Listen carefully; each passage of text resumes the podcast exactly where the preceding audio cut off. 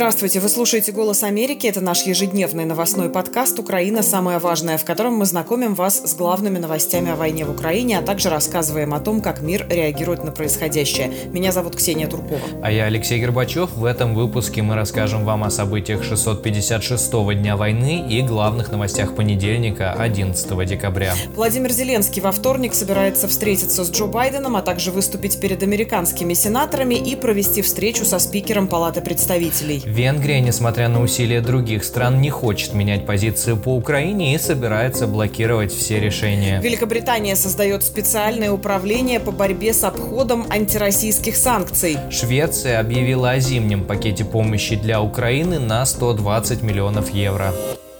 Теперь обо всем по порядку и начнем, как всегда, с военной сводки. В понедельник российские военные обстреливали Херсонскую область. В результате ударов есть погибшие и раненые.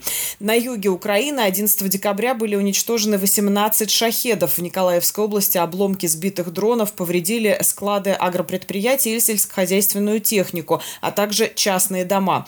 Также в результате ночной ракетной атаки на Киев были обесточены более сотни потребителей. Об этом сообщает Министерство энергетики Украины продолжается осмотр поврежденных объектов, говорится в официальном сообщении. Кроме того, согласно сообщениям Минэнерго, в целом по Украине по разным причинам без света сейчас остаются почти 500 населенных пунктов.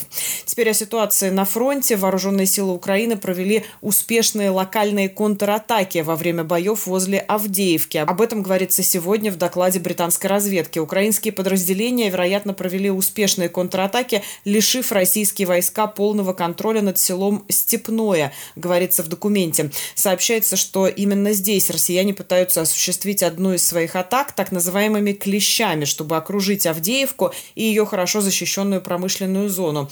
В докладе британской разведки отмечается, что Авдеевка по-прежнему э, самая напряженная точка. Здесь идут самые интенсивные бои. В отдельные дни в этом небольшом секторе происходит около 40% всех боевых столкновений. В то же время российские военные пытаются захватить силами штурмовых рот населенный пункт Синьковка, чтобы создать условия для блокирования Купинска. Сейчас в этот район россияне перебрасывают резервы. Об этом сообщил командующий сухопутными войсками вооруженных сил Украины Александр Сырский. Кстати, несмотря на боевые действия, российские власти собираются проводить выборы президента России, в том числе и на оккупированных украинских территориях. В ходе консультации представители Российского центра сберкома, Минобороны и региональных властей пришли к выводу, что проведение президентских выборов в новых российских регионах, как они их называют, возможно. Выборы президента России, напомню, пройдут 17 марта 2024 года. Перейдем к международным новостям. Главная международная новость, касающаяся Украины, это визит президента Владимира Зеленского в Вашингтон. Среди тем визита переговоры о выделении военной помощи Киеву в 60 миллиардов долларов.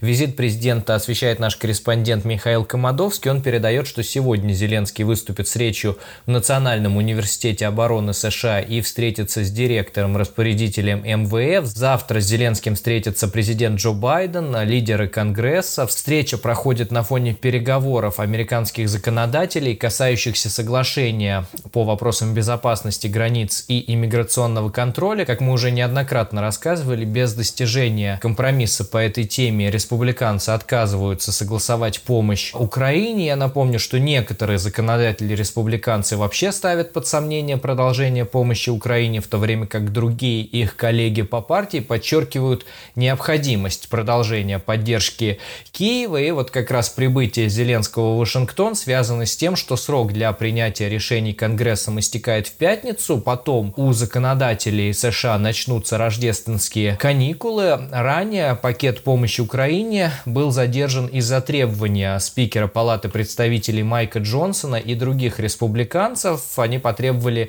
не выделять больше средств, если сначала не будут приняты меры по укреплению границы США с Мексикой. Ну, по словам источников, знакомых с ходом переговоров, сейчас Белый дом готов а, пойти на уступки республиканцам и усложнить процедуру получения убежища в США, чтобы сократить число мигрантов, которые пытаются пересечь американскую границу. Прогнозы о том, чем закончится эта неделе разнятся. Если решение о выделении помощи не будет принято до Рождества, то к переговорам вернутся в начале следующего года. Помощь Украине продолжает отправлять и Европа. Сегодня Швеция объявила о зимнем пакете помощи на 120 миллионов евро. Эти деньги, в частности, пойдут на поддержку населения Украины в условиях зимы. Новый пакет был представлен в понедельник премьер-министром страны Ульфом Кристерсоном и министром международного развития, сотрудничества и внешней торговли Швеции Йоханом Форселом. Как заявил Кристерсон на пресс-конференции, это самая большая на сегодня поддержка в рамках двусторонней помощи Швеции. Большая часть средств, 900 миллионов шведских крон, пойдет в фонд Всемирного банка для восстановления Украины. Этот фонд поддерживает инфраструктуру Украины в сферах энергетики, жилищного строительства, здравоохранения и транспорта. Также э, деньги, среди прочего, пойдут на закупку оборудования для отопления и увеличения пропускной способности украинской электросети.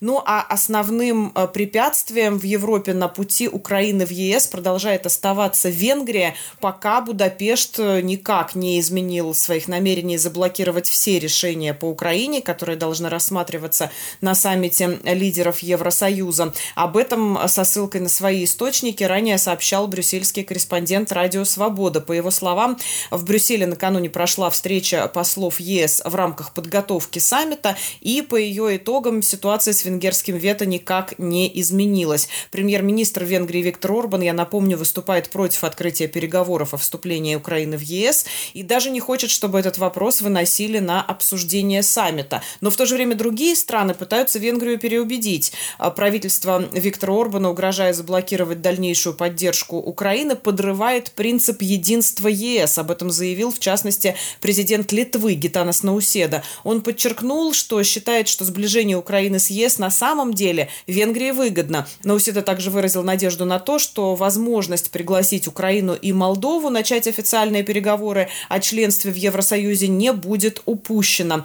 Мы будем использовать все средства, чтобы убедить Венгрию изменить свое мнение, подчеркнул Науседа. Кстати, министр обороны Украины Рустем Умеров поговорил по телефону со своим коллегой, с главой Минобороны Венгрии, и, как он сказал, разговор получился откровенный. Я поблагодарил Венгрию за поддержку Украины в сфере разминирования и медицины и надеюсь на дальнейшее сотрудничество. Пригласил министра в Киев, написал Рустем Умеров в соцсети X, бывший Твиттер. Ну а Зеленский кратко встретился с Орбаном а, во время своего визита в Латинскую Америку. Никакие подробности этой встречи не приводятся, но известно, что Орбан известен своей критикой Киева и поддержкой Путина. Он с самого начала выступал против а, переговоров о членстве с Киевом. При этом он а, все время выступает с разными аргументами. Один из них это то, что Украина слишком коррумпирована. Конечно, эти обвинения в адрес Украины звучат двояко. Дело в том, что что по оценкам Transparency International как раз Венгрия является одной из самых коррумпированных стран Европейского Союза. Ну, собственно, на этой неделе Евросоюз снова попытается убедить а, Орбана поддержать переговоры о членстве Украины в Евросоюз. Ожидается, что Европейская комиссия на этой неделе откроет Будапешту доступ к 10 миллиардам евро. Опять же, оценки того, как далеко зайдет Орбан, разнятся, но несмотря на мрачные перспективы вот этого вот европейского саммита, который пройдет в конце этой недели, некоторые брюссельские дипломаты полагают, что блок все же избежит худшего сценария и выполнит некоторые обещания, данные Украине. В частности, министр иностранных дел Украины Дмитрий Кулеба заявил в понедельник в преддверии саммита, что для Киева и Европейского Союза будет разрушительно, если лидеры стран ЕС не дадут его стране зеленый свет для переговоров о членстве в Евросоюзе Союзе на саммите на этой неделе. Я напомню, что этот саммит лидеров ЕС пройдет в четверг и пятницу. Помимо переговоров о членстве с Киевом, а также будет обсуждаться вопрос предоставления помощи Украине. Там речь идет о 50 миллиардах евро экономической помощи и 20 миллиардах евро на военную помощь Украине. По словам Кулебы, непринятие решения в поддержку Украины покажет, что ЕС, я цитирую, не способен выполнять свои исторические обязательства. Он также заявил, что Украина сделала свое домашнее задание. Он а, сказал это, комментируя реформы судебной и образовательной системы, которые потребовал от Киева ЕС, и заявил, что сейчас Киев ожидает, что Европейский Союз, я цитирую, также выполнит свою домашнюю работу. Но ты знаешь, вот что касается домашней работы в области противодействия коррупции, в Евросоюзе заявляют, что Украина этот путь пока не до конца прошла, и сравнили эту дистанцию с марафоном, который Украина по сути только начала. Украине как государству-кандидату на вступление в Евросоюз надо трезво воспринимать объем задач в вопросе противодействия коррупции и работать на перспективу, заявили представители Еврокомиссии и внешнеполитической службы ЕС. Такое заявление было сделано во время телемоста Киев-Брюссель «Борьба с коррупцией. Путь Украины в Евросоюз». Представители Еврокомиссии и внешнеполитической службы ЕС отметили, что Украина уже создала институты для борьбы с коррупцией, но, как я уже сказала, находится в начале этого пути. Процесс вступления в ЕС похож на марафон. Порой может казаться, что трасса короче, что это 10 10 километров и финиш близко. Но нет, это 42 километра, и вам надо думать на перспективу, пояснил во время дискуссии Асьер Сантильян Лузуриага, руководитель отдела, который занимается верховенством права в представительстве ЕС в Украине. В марафоне мы сейчас где-то на первых 10 километрах, добавил он. Запад действительно как под лупой сейчас анализирует все, что происходит в Киеве, в том числе и на политической арене Украины. И вот интересная публикация Financial Times на эту тему, перевод, который приводит BBC, касается заявлений последних Зеленского. Как пишут журналисты, оптимистические заявления Зеленского о ходе войны, они создают раскол между его командой и военным руководством. А в частности, издание цитирует бывших и нынешних советников Зеленского, которые считают, что отсутствие реализма в последних посланиях президента Украины подрывают э, доверие к нему. Издание напоминает, что ежедневные обращения Зеленского, они всегда содержат мысль о продвижении Украины вперед, э, которая должна внушить оптимизм как внутри страны, так и за рубежом. При этом, как пишет издание, все плохие новости подвергаются строгой цензуре, а поскольку в этом году Украина добилась немногих военных успехов, а поддержка Запада ослабевает, такая коммуникационная стратегия создает раскол между президентской администрацией и военным руководством страны. И, собственно, собеседники Financial Times призывают, я цитирую, проявить такую же смелость, как и 24 февраля 2022 года и добавить реализма. Надо сказать, что политические соперники начали также открыто критиковать Зеленского. В частности, ранее с критикой Зеленского выступил мэр Киева Виталий Кличко. Ну, а украинские военные, опять же, по данным Financial Times, считают, что разрыв между официальными заявлениями и ситуацией на местах становится очевидным, что не мотивирует украинских или западных партнеров страны. Ну, в свою очередь, сам Зеленский, как говорится в статье, видит в оптимистическом настрое единственный способ успокоить сомневающихся и укрепить доверие украинского бизнеса, который остается важным источником налоговых поступлений для а, военных нужд. Надо сказать, что разногласия стали очевидными в начале ноября, когда главком ВСУ Валерий Залужный заявил, заявил в интервью журнала The Economist, что война зашла в тупик. И, собственно, как пишет Financial Times, вот эта вот откровенность Залужного, она удивила многих западных лидеров. Они звонили в Киев, чтобы узнать, что это означает. Ну и, собственно, если стратегия оптимизма изначально работала, помогая украинцам а, поверить в себя и свою способность противостоять вторжению, то теперь это создало запутанную историю, в которой ожидания завышены и не соответствуют реальному положению дел. Это была цитата советника бывшего министра обороны Украины Алексея Резникова Ирины Золотарь, которую приводит а, Financial Times. Но Запад сейчас очень внимательно следит не только за тем, что происходит в Украине, но и за тем, как соблюдаются антироссийские санкции. И вот Великобритания сегодня объявила о том, что создает создает управление по применению торговых санкций для усиления контроля за выполнением ограничений, введенных против России. То есть это специальный орган, который будет следить за тем, чтобы санкции не обходили, не пытались обойти. Об этом сообщает пресс-служба британского правительства. Управление будет отвечать за гражданское обеспечение выполнения торговых санкций, в том числе против России, как я уже сказала, и будет помогать предприятиям выполнять санкции и расследовать потенциальные нарушения, а в случае, если таковые найдутся, передавать дела в службу доходов и таможни. Компетенция органа будет включать деятельность компаний, которые могут избегать санкций, отправляя продукцию через другие страны. По нашим оценкам, без международных санкций у России было бы более 400 миллиардов долларов для финансирования войны, э, чего хватило бы на финансирование вторжения еще на 4 года, говорится в официальном сообщении этого управления. Кстати, вот яркий пример. С начала войны с Украиной в Россию через Беларусь в обход санкций ввезли около тысячи люксовых европейских автомобилей на сумму 100 миллионов долларов. Об этом говорится в совместном расследовании изданий «Верстка» и «Бюро», сделанном при поддержке проекта «Киберпартизаны».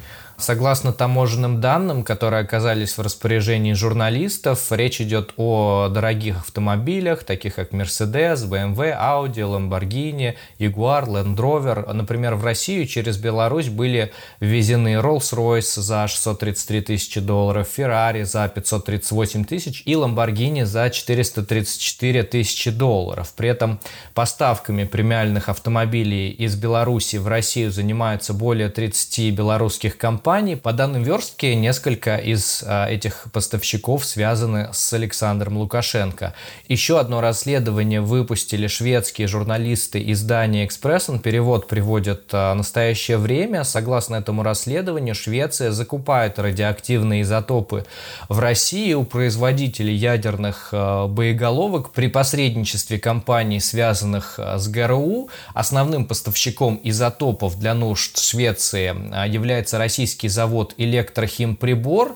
При этом продажа изотопов является побочным бизнесом этого предприятия, а главным направлением его деятельности является производство ядерного оружия.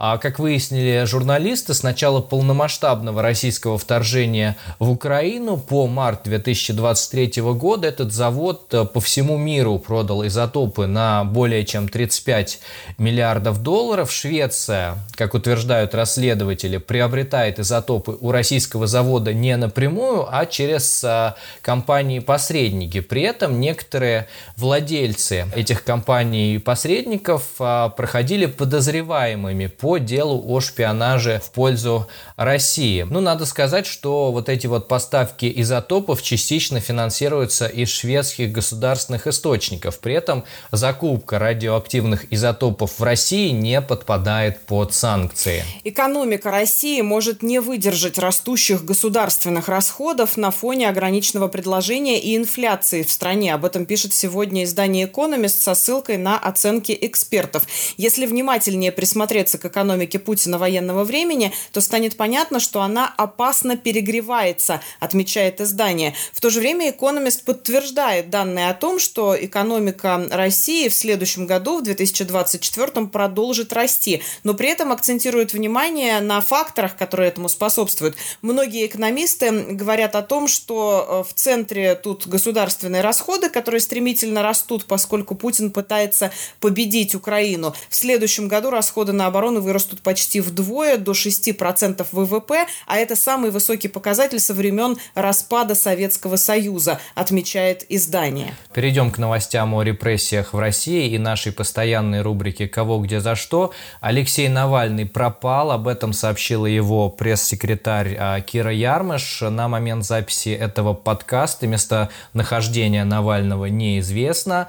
А сотрудники исправительной колонии номер 6 заявили представителям Навального, что заключенный Навальный у них больше не числится. Куда перевели Навального, говорит, отказываются. Ярмаш также заявила, что оппозиционера нет и в исправительной колонии номер 7, которая также находится во Владимирской области. А представители Навального называют э, происходящее с политиком издевательством. Да, о нем действительно ничего не известно уже 6 дней. Э, сегодня Навального вновь не подключили к судебному заседанию по его искам колонии. Заседание должно было пройти в Ковровском городском суде, и представители колонии утверждали, что с 7 декабря не могут починить электричество.